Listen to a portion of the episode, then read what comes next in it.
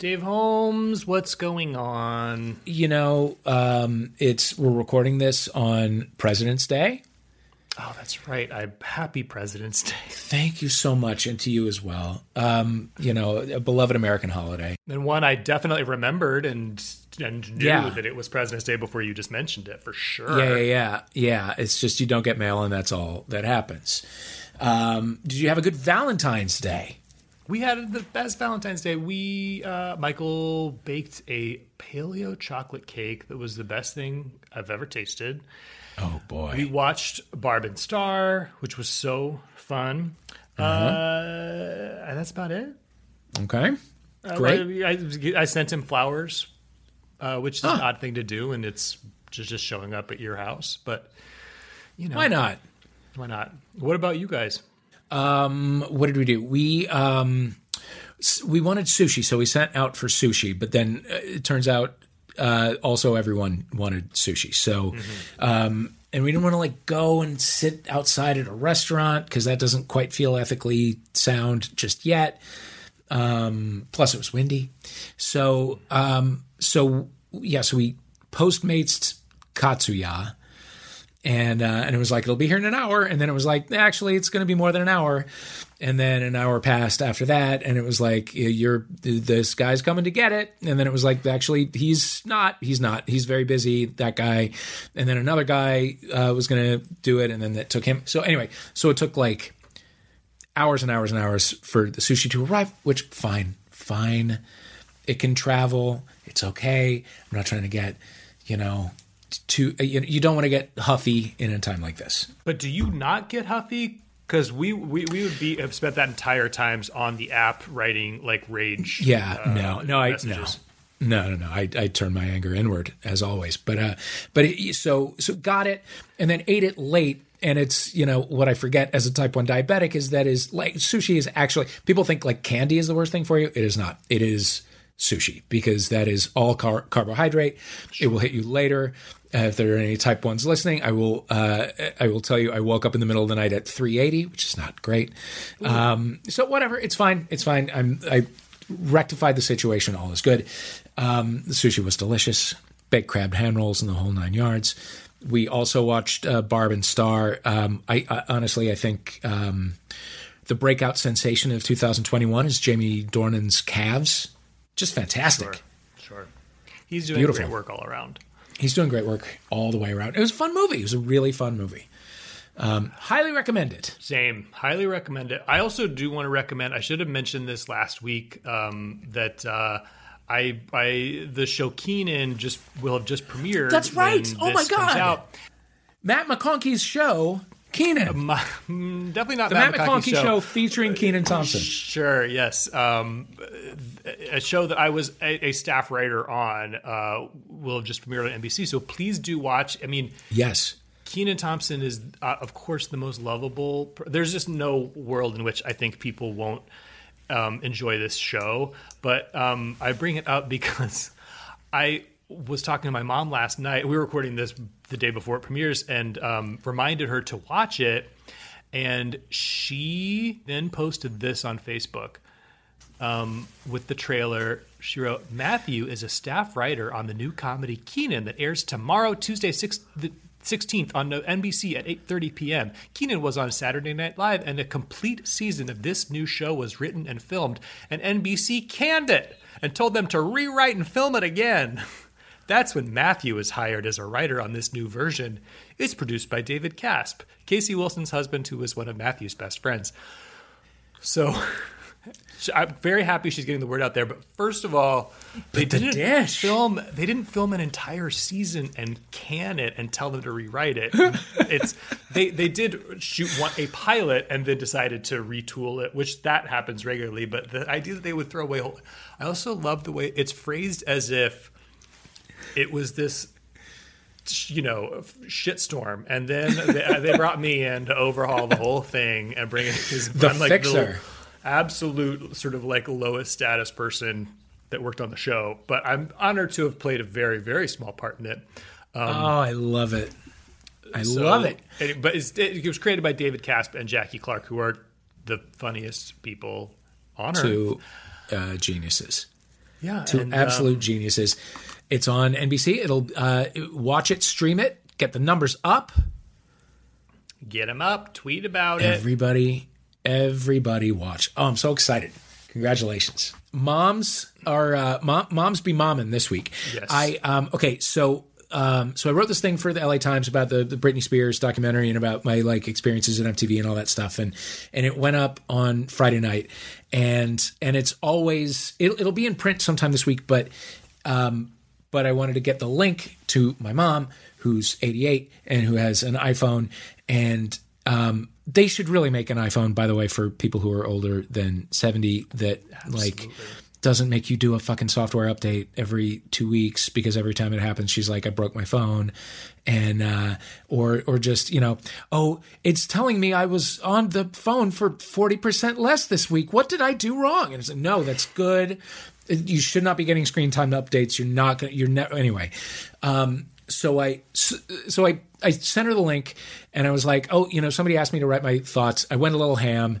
Here they are. And then I was like, she doesn't know what that means. So I was like, ask a grandkid what going ham means. So then she's like, okay. So she then texts the youngest of them, my 16 year old niece, and is like, will you tell me what going ham means? She replies simply, no. So so now. And I guess it is kind of dirty. I mean, it's hard like a motherfucker, but whatever. It's Right, like right. maybe um, it's not the dirtiest thing in the world. But now, now the, the that whole wing of my family is going to think I was texting profanity to my mother and involving involving children in it, which I really was not. Long story short. Uh, the lesson learned. Wait for the fucking print version to come out. Put it in the mail. Put a stamp on it and send it that way. And then that way nobody gets hurt. Yeah, because by the way, n- n- mom is mom is going to go ham when she sees that in print. Oh, of course, of course. Yeah. Do you send You her because you have two great pieces in the print version of Esquire this month? Thank Do you. you send Thank you. her copies of that? I do, I do, but I only flagged the one in this. I I, ma- I mailed her with the, my Valentine's card. I mailed her the the, I guess what is this the, I guess the April the March issue. Yeah, the March issue, um, with some great looking pictures of Tom Holland. Um, yeah, uh, so I did a thing with Arsenio Hall, which I flagged, and but then I also did a thing about um, switching out um, uh, wine and cocktails for THC beverages, and I was like, yeah, if she sees it, she sees it, but I'm not going to flag it. Yeah, we don't need to flag that one for We don't need to flag that one. We don't need to flag that one. I'm sure somebody will rat me out.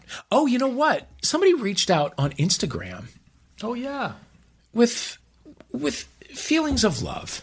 What did they say? Please share. It's ooh, it's Eric. Oh, oh, oh, it's Eric with a K. Just started listening and I've been binging. And I cannot express how much I appreciate conversations with other gay men. We also sometimes have women. Ooh, it's Eric.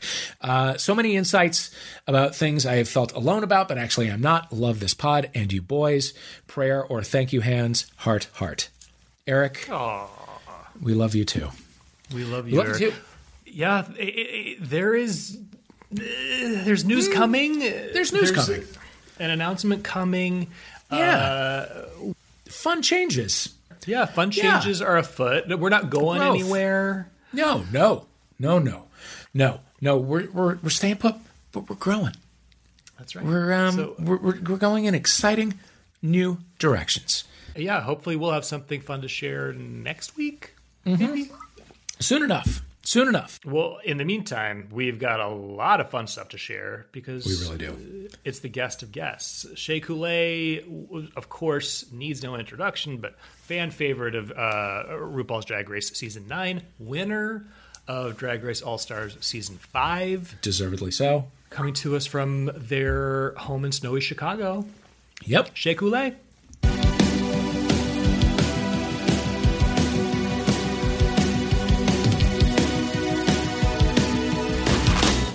Well, folks, we're back with Shea Coulee. Hello. Hi, how's it going, Dave? Never been better. I've literally never been better in my entire life. Oh, that's wonderful. That makes one of us. I am a freezing up here in chilly Chicago. Yeah. What's uh, what's our temperature? Um, it today it's actually warmer. It's three degrees. So I'm really enjoying that. We just had a like blistering um, couple of hours of snow that was coming down. It looked like we were inside of a snow globe that was being shook. It was really wild. Oh my god! Are you getting out in the snow at all? Or are you are you just hiding? Yeah, you know, it's getting in the feet. You know, um, you know, it's like. Mm-hmm it's like mailbox height, you know, with like all the shoveling right. and stuff. So mm. um, at this point, um, I go out to like get groceries, you know, provisions, and then come back, uh-huh. sure. and then we just um, hunker in and um, do all of our virtual work from here at home. There's something beautiful and and like rustic about it, about like really having to stay. I, am sure it's no fun if you live there, live there. I did one winter in Chicago, and I was like, this is actually kind of fun to be this miserable. Yeah, yeah. You know, when I know that I can leave and come back. It here. really unifies us. You know, people help each other with their shoveling. You know, you get to mm-hmm. bond over how just like cold it is. And I mean, it's beautiful. Like when you look out at it, it's just like gorgeous. But when you really have to traverse in it, you're like, okay, gotta make sure that I have on like three pairs of socks, two tights, some sweatpants, like all my scarves, my mittens. Like you gotta be mm-hmm. prepared. But one thing that mm-hmm. I love about having to wear face masks is like, I'm probably gonna adopt that from like winters in the future because like those really help to keep your face warm. And probably help you uh, avoid, you know, people coming up to you in the grocery store if you don't want to be bothered. Actually, that does not work at all. It doesn't work. No, I was actually just at the grocery store with my boyfriend and his mother, and I was walking. I wanted because we were we are obsessed with these like kettle dill pickle flavored chips, and I was like, let me see if they got these chips here. They didn't. But I was like, okay, let me go back and meet up with him and his mom. And this girl just like stops me dead ass at the aisle and was like, hi. And I'm thinking to myself, I'm like, okay, did we go to college together? I'm like going, like trying to like recognize the face. And she's just like, you're Shea Coulee, aren't you? And I'm literally sitting there like, damn. That's like, got me. Oh. Um, she was really sweet. She's like, I just moved here from Ohio. I think her name was Brittany. So shout out to um, Brittany. Um, hope you're doing well. Yeah i'm covering the screen just just like seeing the the strip of your eyes and i'm like yeah i think i would recognize yeah. yeah. Um so while you're bundled up inside what are you uh what are you watching? What are you binging? What's keeping you company? Um just finished the uh hotel cecil documentary on netflix. Thoughts? It's just like what just what it, there's just so um it's just such a weird twisted story and so many coincidences and synchronicities. I, yeah, I don't know. At the end, I do believe that they did all of the proper investigating that they could do and came to what seems to be the most logical conclusion. Um, but yeah, just what a weird story. And what is your theory as to what happened to Elisa? how she got into the the, the okay right because i think what i think she you know just climbed up there and went inside and like was just like dang because the the thing that they were running with was like that press conference where that officer said i believe the officers found it with the lid on top um, but then the um, the uh, uh, maintenance man was like, no, he was. It was discovered with the lid off of it. So you know, I think for a while everyone was like, oh, it was something sinister because like, how did that lid get yeah, closed? She couldn't yeah. have possibly. Um, but I think that's uh, unfortunately what happened to to Lisa. Okay. Oh, okay. So I, everyone's talking about the show. I haven't seen it yet. It, it is the story of the woman found in the water tank on top of the roof. Yes, and like okay. right, right okay. we're all giving all these spoilers, but oh, that's um, fine. Yeah, no. I remember that story. How to Get Away with Murder, like the first season, where the where um, Elise Keating's husband's mistress is found in the water tank, and I was like, I wonder if that um, grim discovery with the um, Elisa Lam story inspired that that plot in that show. Another another big story from that same era, and I'm wait. This is a documentary I'm waiting for. Mm-hmm. There was, you know, the bar, the Eagle, yeah, in New York. Mm-hmm. I mean, every city has an eagle, mm-hmm. but the, mm-hmm. the, the, Eagle in New York, mm-hmm. known for their beer blast, uh-huh. right? So some guy, big Wall Street guy, uh-huh. goes to the Eagle beer blast on a Sunday. Um, and and just beer blasts it up, yeah. And who knows what else, but passes out in a bathroom or somewhere in a place where he wasn't found. Mm-hmm. And th- this is like 95 ish. Um, and then, so the place closes up for the night. Everybody leaves. He's locked in. and it's not open on Monday. So, oh my God. so he's stuck there from last call Sunday in the pre cell phone era no access to a telephone, no food except like olives and maraschino cherries, um, just stuck there. And he was like a big, powerful guy, and he didn't let anyone know. You know, there was no way for anyone to know where he was. So there was like a full search, and then 5 p.m. Wow. Tuesday, somebody opens the Eagle, and he's like, like I'm sure he's lost his shirt. Oh my god! Just starving and ashamed. That's Wow. that's the documentary I would like to watch. I would like to watch that one too. Because that story alone, I'm like imagining the whole thing. It's Yeah, it's like Castaway, but real gay, yeah. shorter. Um, so we have to ask you, of course, who your favorites are on this season of Drag Race, U.S. and U.K. okay. Um. Uh, ooh. U.S. That's really hard. That's really hard. Um, Such a good and they're cast so this year. they're so good. You know. They're so good. gotta gotta give a shout out to my Chicago sister Denali. Unfortunately, that baby has been safe. You know, I was I was watching last week and I was just like, ooh. I was like, I can't even imagine what it must be like to not get critiqued for for that long. That's got to be excruciating. So sending some love out to her. Um, loving Symone and Gottmik and uh, Kandy and Utica. All right, I know. I'm basically just like naming the entire cast, uh, but they're they're really phenomenal. And the girls, the UK cast, um, love Tayce and Bimini. Um, Bimini, I don't know, just makes my heart fuzzy. Yeah, Bimini feels like the one to be. Yeah, there's just something so sweet and approachable. Like, I feel like when it comes to like a superstar, there's something I feel that you just kind of like want to be their friend. Like anybody that like I root for, I just feel like are people that I, I'm just like, oh, I just want to be their friend so so bad, and that's how I feel about Bimini. Um, I'm already friends with Tayce, so we don't already check that off the list. Sure. uh, but also loving the fashions that we've been seeing from A'Whora and Lawrence is hilarious. So Of course. yeah, you know, just like really stat talented girls. Um, and, and the fact that they were able to film these during a pandemic is really like kudos It's to amazing. them. Yeah. Yeah, and and shout out to Tia Kofi for holding on this last week. I cried in her lip sync. I was like, she came through. I felt so proud. I of can't her. even believe I didn't even um, mention Tia Kofi because uh, literally me and my therapist were both talking about how much we loved her for like three minutes during a session like last week. We were all like, she's really great. So you can in in your therapy sessions just do full like dish sessions on Drag Race. yeah, yeah. Wow. Yeah, but you know, he's great at keeping us on track. He's like, okay, we're talking about Drag Race, but let's talk about life. Yeah, yeah, yeah. like your therapist, I should keep us on track and talk about your life. yeah.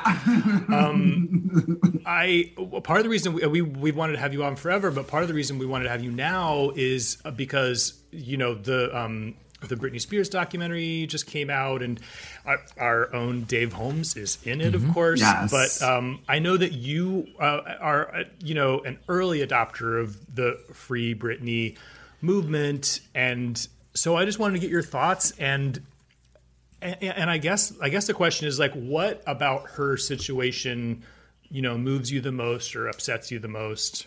Where are you at? Um, I here's the thing. I've just I've been a fan of Britney Spears for so long. I mean, I want to say like since I was like eight years old. You know, um, so there's this part where you grow up with this person and um, you see all these things. And I remember always being uncomfortable for her with the things that they said about her boobs and getting a boob job. And this is when I'm, you know, like a kid, like a preteen, like even when, you know, I feel like people love to bully and talk and gossip the most. There's just always something about Britney where I felt like she wasn't getting um, treated fairly. And then even in 2007, which I remember like that because I, I had gone off to college that year. and that was when you know all that stuff was going down. And you know, with Chris Crocker, leave Britney alone. I was like right there with him. I just remember being like, I will never forget her. You know, there's like a video of her being like locked out of her gate or something like that, and these paparazzi just like wouldn't leave her alone. And as an adult, I look mm-hmm. back and think about like how it would feel for me to be 21, 22, being being like a, a, a young female who's being followed by like these middle-aged men who are always like just encroaching upon you and like just not respecting your boundaries like and and for people to not even have compassion as to what she was going through like I, I i don't understand how no one could have empathy. Like put yourself in her shoes for just like one second and think about like how intense and scary and traumatizing that has to be for somebody especially with justin timberlake and the whole cry me a river um, video thing mm-hmm. i didn't mm-hmm. like that either yes, I love the song, but I hated the video because I was just so yes, like that. Exactly. That's I was like that's shitty, you know. And and to see it all um, articulated in the documentary, I just felt like you know for for people who maybe didn't see it through a lens of compassion, I hope that it, it opened up a lot of people's eyes to um, what she has had to navigate you know for the better part of her entire life it's mm-hmm. just it's a lot. And I just, um, yeah, I just want the best for Britney. Yeah. I, I just want the best for Britney. And I, I, I, if she can go out here and make these millions of dollars, she is completely capable of, of, of making her own decisions. And I just want her to live and be happy, you know, and have the freedom to do what she wants to do. She's worked so hard her entire life. And I feel like she has earned the right to be able to live freely the way that so many of us of us do. Like we really take it for granted, you know. Um, do you, do you watch the Instagram videos? Yes, I do. Okay. And are, and are you looking for clues when you do or um, I let other people do the uh, Nancy Drewing for me. Uh-huh. Okay. I, I, um, yeah, I listen. I'll, I'll, I'll look and see like what other people are saying. Uh, but I can't spend too much time on Instagram dissecting uh, videos. I do have a Pomeranian feed. Uh-huh. Uh, so I, I, I, I, just kind of go in and, and, and look through the Cliff's notes. Sure yeah, there's other people in the Britney army who who are who will take that on. Who have laser focus and can pick up on things that I sure as hell cannot. So I'm just like, it would be a waste of my time and brain cells to try and figure it out because I was like, these people already have done it. Yeah, the detectives are on the case for sure. On it. Um, you know, it's it, that documentary, uh, the the segment where you really see the video of all the many videos of all the many paparazzi just crowding her. You know, it, I think most people just see the pictures and then they're like, "Oh, somebody took that picture."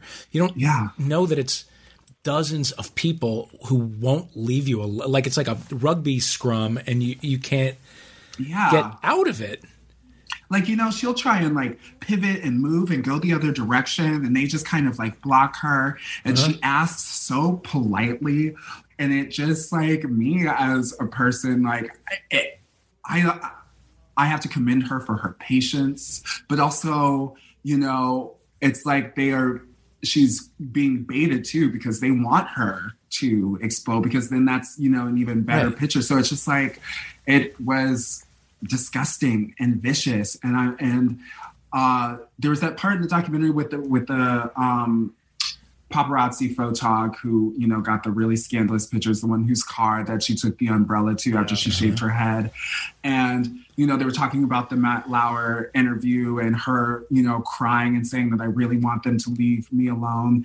And the interviewer asking him like hey she said leave her alone. And he's like oh well she meant for like today yeah she meant for Ooh. for for like this moment like that that that's what that meant you know? Yeah. And it's just all like, did she say that? Did she say, please leave me alone for just today? Like that, that like abusive, that abuser type behavior, like that. Mm-hmm. And I'm glad that we got to see that. And I hope that he can watch that back and see how manipulative that was to try and be like, oh no, no, no. She she she only meant for this month. How hypocritical, yeah. yeah. Him and the, the the guy, the the Us Weekly like photography director or whatever he is, oh, yeah. like, we just wanted to live vicariously through them. It's like, no, no, we know what your job was. Right.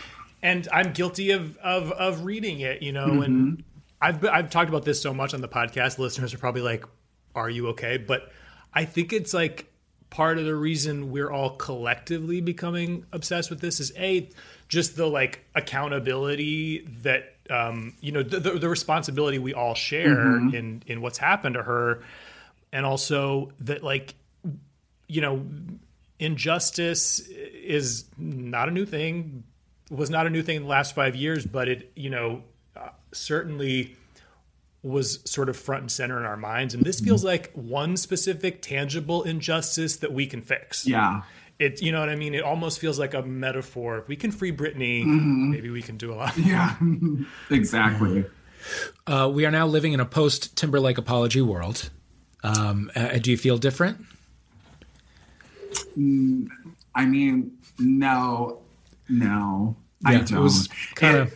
It was reading that and just hearing just reading that sentence that says, I would like to apologize to Britney and Janet individually in the same sentence to me was just all like, well, that said all yeah. I, I, needed to to to hear. I, yeah. I see your intent right there. It was just so incredibly disappointing. I'm just like but hopefully the the response to that will force him to look in even deeper, really mm-hmm. reflect, yes. and then hopefully come to a place to offer an apology that seems more sincere. Yeah. Yeah, because I kept reading. He says, I, would like to, you know, offer an apology specifically to Britney Spears and Janet Jackson," and then he sort of just talks about himself, himself. for a long time. And I was like, "Well, when I, it seemed like you were uh, setting us up for the apology, yes, but then it doesn't really come. come. No, other than that sentence, but yeah. gave us all blue balls with that apology. Mm-hmm. Big time. Yeah, we're, we're reevaluating our relationship with Justin Timberlake culturally. Mm-hmm. We may not have one going forward. God bless him. Yeah, I'm okay with that.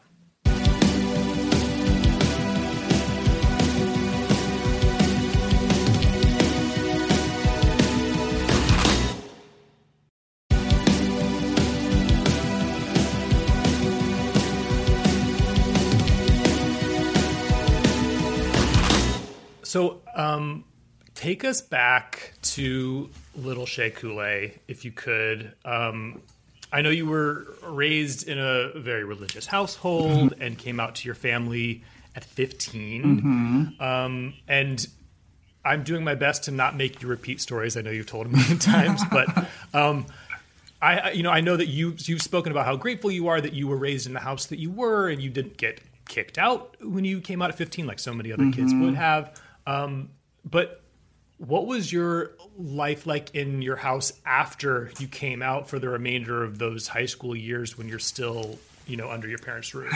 Yeah, um, they definitely spent those um, last two years um, really trying to um, just like cast doubt. Like, are you, are you sure? Like, are you sure? Because you know you're young and you know you have the rest of your life. So just like you know i mean think about it think about it. And i'm yeah. just like i was like okay i see what you guys are doing. Um every time you ask i'm i'm still going to respond and be like yeah no i'm i'm pretty sure I, i'm i'm like yeah. pretty clear headed on this one. Um and i and all i kept just saying was like you know you just got to wait until you know you're 18 and you're um, in school and you can move out and uh, yeah, that's what I did. And I think it probably is like my sophomore year in college. They're probably they just fully just like accepted it. We're like, there is no point in really trying to um, argue or change Jaren's perspective using the religion that he's grown up with his whole life. I was just like, yeah, you know, y'all, I spent like my my my middle school years praying about this, yeah. and uh, yeah, you, here I am years later feeling exactly exactly the same. So I'm just gonna lean into that. Yeah. I'm an air sign, you know, I got to go with the flow. I'm not one who mm-hmm. likes to fight against things. So I was just like, yeah, you're definitely gay. I, I always love that reaction from a parent. I'm like, are you sure? Because, you know, way, way to point out that like telling parents is the most fun part. And you want to do that right away because yeah. like before you're even sure, you want to go and tell your parents because that's just, you know, that's yeah. going to be a fun experience. And it's like, you know, it's like dessert but you yeah. want to have it first. yeah. Mm-hmm. Um, right. Like, there's no way in the fucking world anyone's gonna like come after their yeah. parents unless they know for sure. Absolutely, one hundred percent. Yeah. And your mom was a minister, and um, you talked about like, you know, essentially trying to pray the gay away when you were a kid. But what was your own like internal relationship to the church at the time?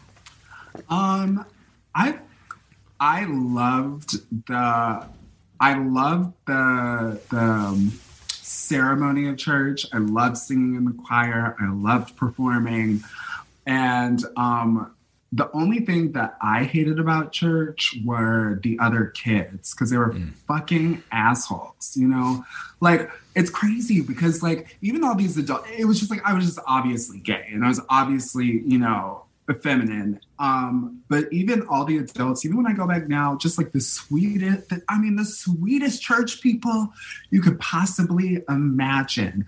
But the kids were a fucking nightmare. I hated children's church. I was like, do, do I? Re-? I was like, mom, do I really have to be an adult to like go and like to like adult church? I was like, yeah. do I really have to hang out with the kids? like it was you know and so i would just always make friends with like the sunday school teacher and be like kind of like always by her so that there was always like a watchful eye to like look out for me but um yeah as far as like that and like my religion and like my faith like i you know was all in you know? I loved god. Like i i was just like all about it. And I started to feel conflicted when I became like older and was just like, even though, like I said, the church that I grew up in, there wasn't like this, um, there was no kind of like homophobic culture there. Um, but I saw it in like other churches and I saw it in like other examples. And I would see it from like, you know, these white televangelists that my mom would watch on TV. So I knew that that rhetoric was being preached out there, and especially like on these airwaves to like millions of people that are watching across the country. I was like, you know, what's the tea with that? And then I just started to like, you know, um, question the structure of the church a lot more. And as I became an adult and was out on my own, you know, um, just like came to the terms with like church not really being a, a, a place more so as like a feeling and like a, a state of mind. So um, that's how I evolved. Being, as you say, obviously gay when you were younger in, in school and church, were there, did you have other, were there, did you have peers? Were there other obviously gay people who you could like scope out with your antenna? Um, there was like one at church, but he was like so, it, it was like he was so much younger than me that I was just all like, oh, I don't know, like that kid's so young. Um, but then like later on, like, um, you know, he became like a dancer who was like out on tour and we like bumped into each other like in the club here in Chicago. And he was just all like, you know, I really looked up to you when we were in church, you know, and I was like, that is so sweet. um, so yeah, he was he was one. And then like at school, like when I got into high school, there was like I was in theater, so there's obviously other um gay peers there. So, you know, yeah. that was fine. Okay. Um, but it was mostly those like really terrible, like end of elementary school through middle school years where like kids are just like raging with hormones and they are just like the worst monsters that you could possibly imagine was when I really was like, get me out of this church. yeah. terrible. Anybody who works with that age of children m- must just be made of titanium. Yeah, I can't take it. No. Yeah. Mm-mm. Even now as an adult, like those are who try and bully me the most on the internet. I'm like, what Sure. is wrong with you? yeah. Can't be helped. Yeah, no, I, I, Yeah. I'm still afraid of uh, teenagers. And Yeah. I'm, I, it's been a long time since I have been one. No, they're the worst. Um, so pre Drag Race, uh, I know you auditioned a few times before you uh, landed in uh, season 9 I know you were performing in Chicago and you were known in Chicago, but what did your day to day life look like before Drag Race? Um, well, so I worked pretty much five to six days, five to six nights a week doing drag. Um, I hosted a weekly show and then would like do um, guest spots in other shows. Um, and then during the day, uh, I would I worked as a host at this like bar and restaurant in my neighborhood uh, replay. And then um, days where I didn't work there, I worked at this place called Tulip, which was um, an adult toy store. So um, I just, you know, you had to do you had to do all the hustles that you could to like pay the bills and buy the drag. Yeah. Of course. Do you remember your first look? Um, my first look was my, f- um, because when I first started drag, I actually was like in between places. So I was crashing on my friend Val's. Uh, I was crashing at, at my friend. Um, oh, actually, it wasn't Val. It was um, my friend Sam's apartment. My friend Val was also crashing there, and it was Val's mom's New Year's Eve dress from 1989.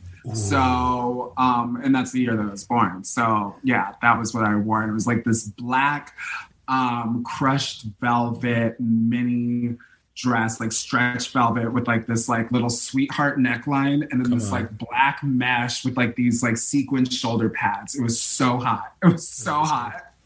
Awesome. So those other queens that you were working with in in Chicago, I would imagine that for the majority of them, Drag Race is the is the brass ring, just because it has become this this industry all of its own and this phenomenon. But so, how does it affect your, or does it affect your relationship with them when you are the one who, you know, is chosen and makes it?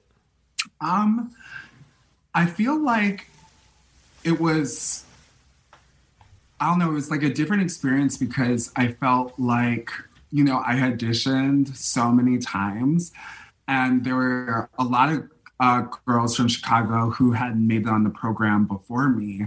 And I felt like by the time I made it on the show, like the community collectively was like, good for her. About damn time. Yeah, you know? And uh, I think people were honestly like genuinely happy for me and they were happy to see me when I when I came back. Um and it was good. It was good. I like really love this uh, community here and I've always had like a really great relationship. I know both your seasons um, kind of coincided with these traumatic events in your life. When season one was airing, you just lost your father and sister, and um, and then the All Star season aired sort of right when uh, George Floyd was murdered, and the Black Lives Matter movement is sort of um, going next level. So while you're kind of like experiencing this immense pain but you're also becoming a huge star just those immense highs and lows at the same time how, how what tools do you use to cope and to stay sane throughout that? Um compartmentalizing. That's the best tool. Um that i had to be able to manage all of these like extreme highs and lows you know?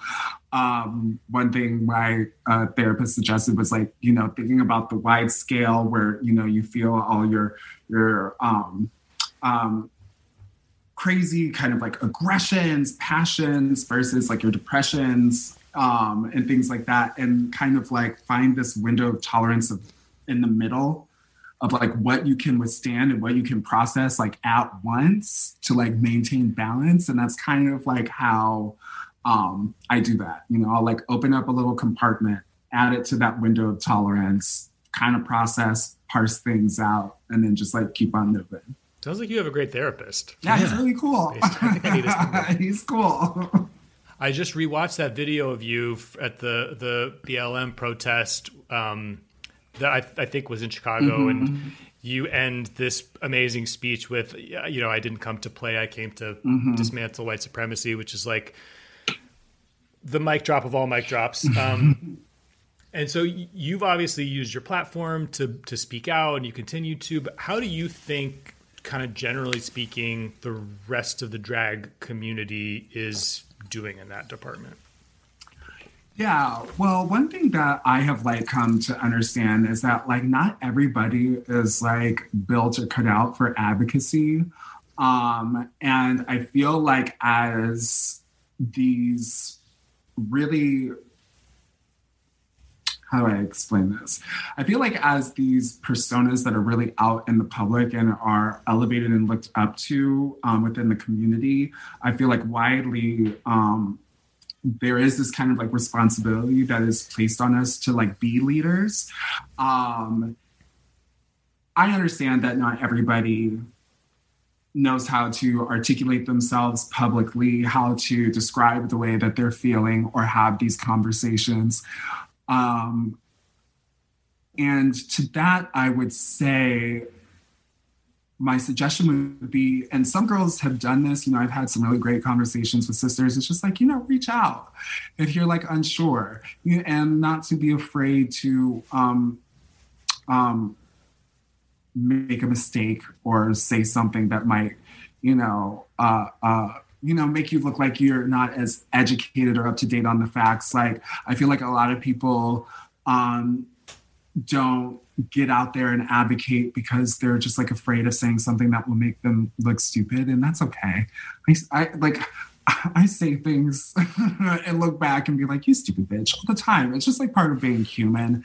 And I feel like a lot of us try to like really, you know, like maintain a certain type of social image and people wonder like does advocacy like work for my brand? But it's just i feel like now it's just more of a call to action for all of us to do what is what is right.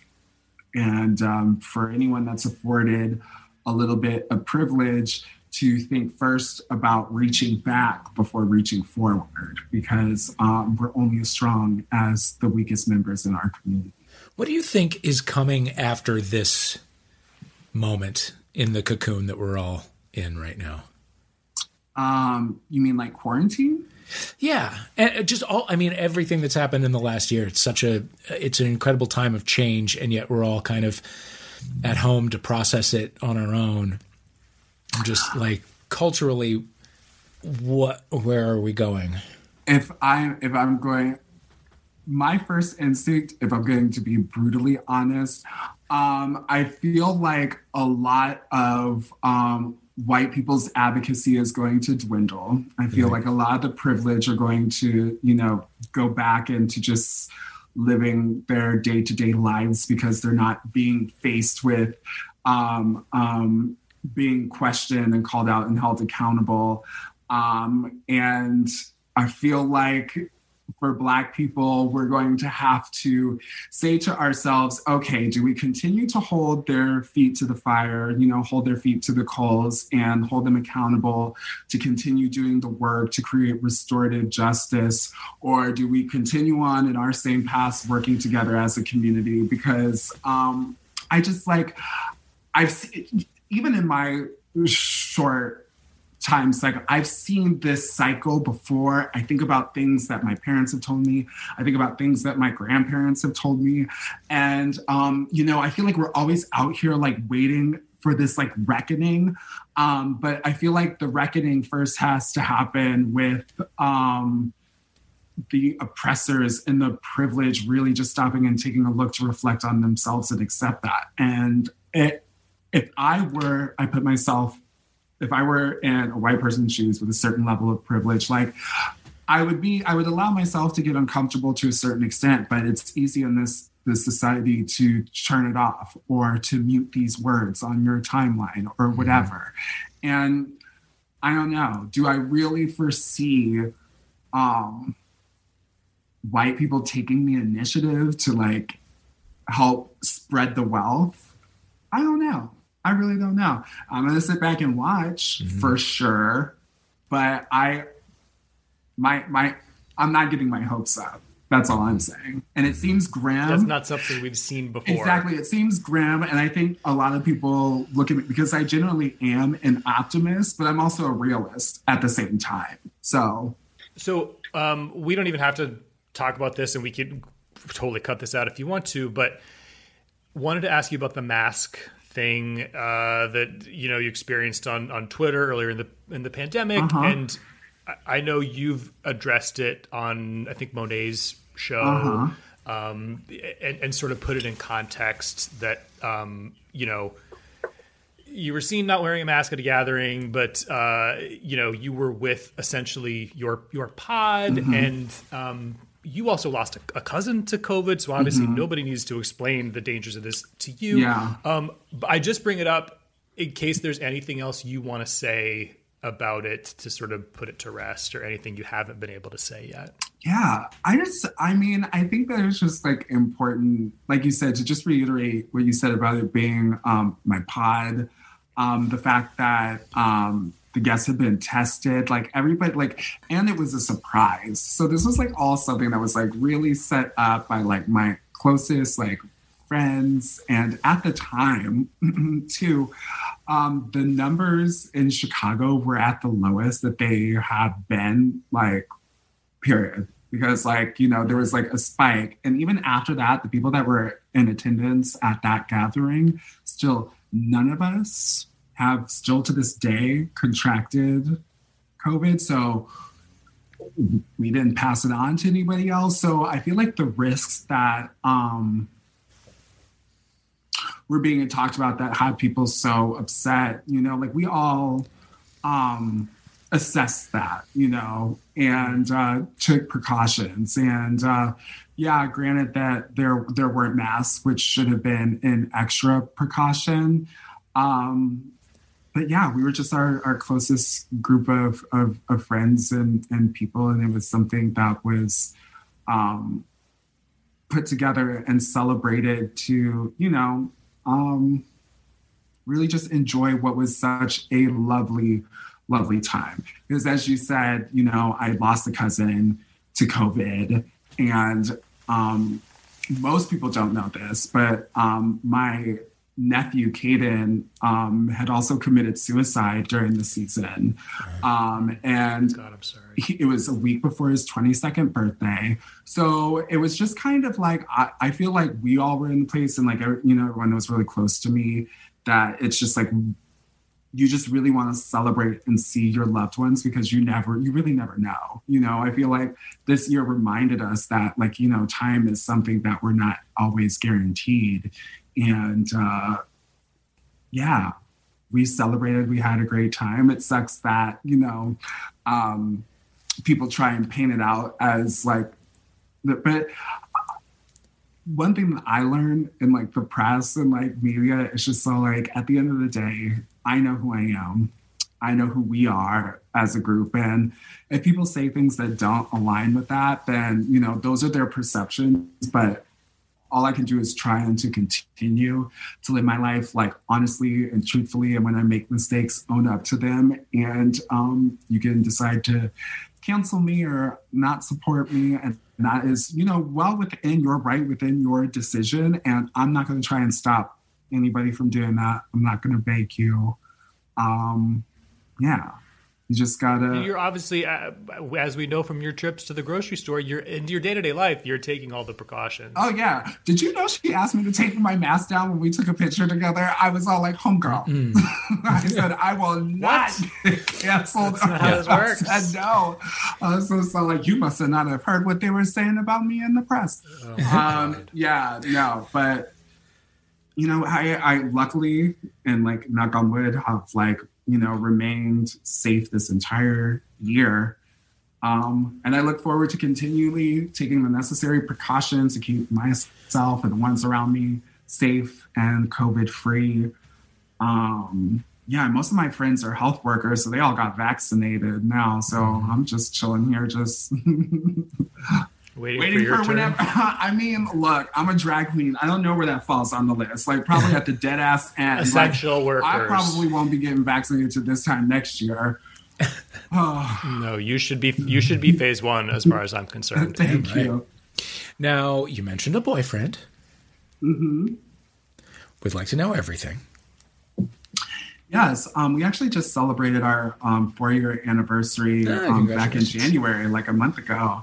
Yeah, um, his name is Dan. We actually met. Um, it was after the the the premiere viewing for season seven of Drag Race. They were doing some tour, and they were at this. Um, they were doing their press tour, and they were at this venue, the Vic uh, here in Chicago, and I was working a show across the street at Berlin nightclub.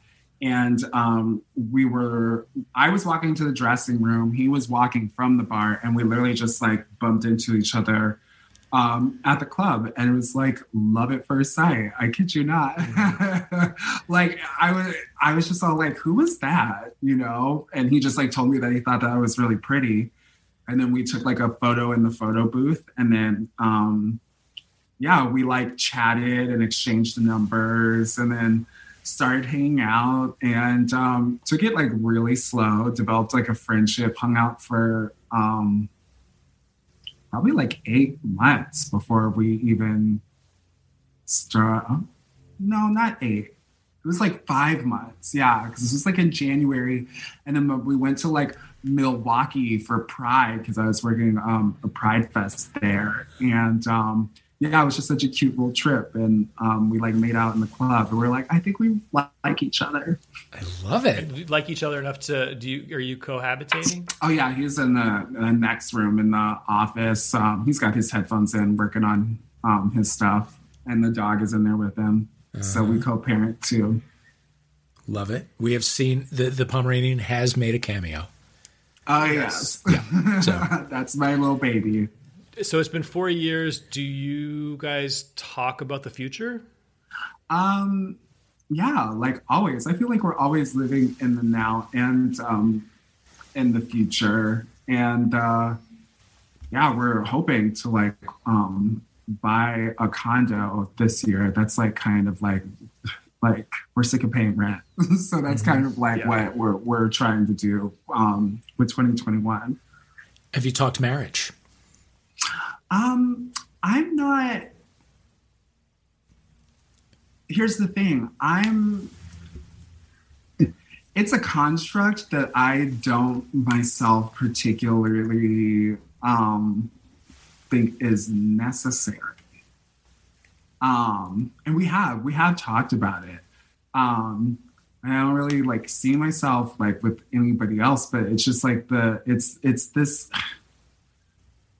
We're just very queer, and there's just something so oddly heteronormative about it that I think mm-hmm. makes us both like yeah, it's tricky. I'm I'm I got engaged over the pandemic, and now all of my girlfriends are asking me when is the wedding, when's the bachelorette, when's the shower, when's the engagement party, and all it's like I'm I, everyone is just sort of like needs something to look forward to, which mm-hmm. I I absolutely understand, and I certainly want to be the belle of the ball, but I, I am a little bit torn. It's like how many of these things do I what? want to participate in? Should I want to participate in? Is it wrong if I do want to participate in them? Yeah. So that's been sort of top of mind lately. Yeah, and I think honestly for us, it's like you know, it, it's for us to decide and define for um, ourselves. But you know, I just think of oh God, we probably would have to do it for our moms, to be honest. Yeah. Mm-hmm. Yes, that's what I always come back to yeah, um, yeah, I don't know. We'll figure out the house thing first, and maybe getting mm-hmm. a second pom you know. Okay. Well, we're we're doing everything backwards, you know, the way that traditionally they tell you you should. Let's get through this winter first. yeah. Yes. Let's get a vaccine, and then we'll figure the rest out later. yeah. Shea, such an honor to have you. Thank you so so much, and I I can't wait to get to see you live one of these days. Yeah, you know, um, we'll check in next year around this time, see what's tea. Hopefully, we'll all be out of our homes by then. you know, um, hopefully, I'm just like I just think about our industry and the fact that it's really centered around how many people we can get into a room. So, uh, hmm, you know, that's gonna, it's gonna. I'm like, what will even capacities for venues be? Like, Yeah. and I and I think about the industry, and I'm like, and those venues are going to be trying to recoup losses from not having people in there. So I'm just like, will the prices be be Right. different or will they be higher? Like, what will artists have to do? It will be really interesting, you know. Mm-hmm. Stay tuned. In the meantime, Shea Couleé, thank you so You're so much. greatest. Thank you. Thank, Thank you. you. I had such a blast. Yes.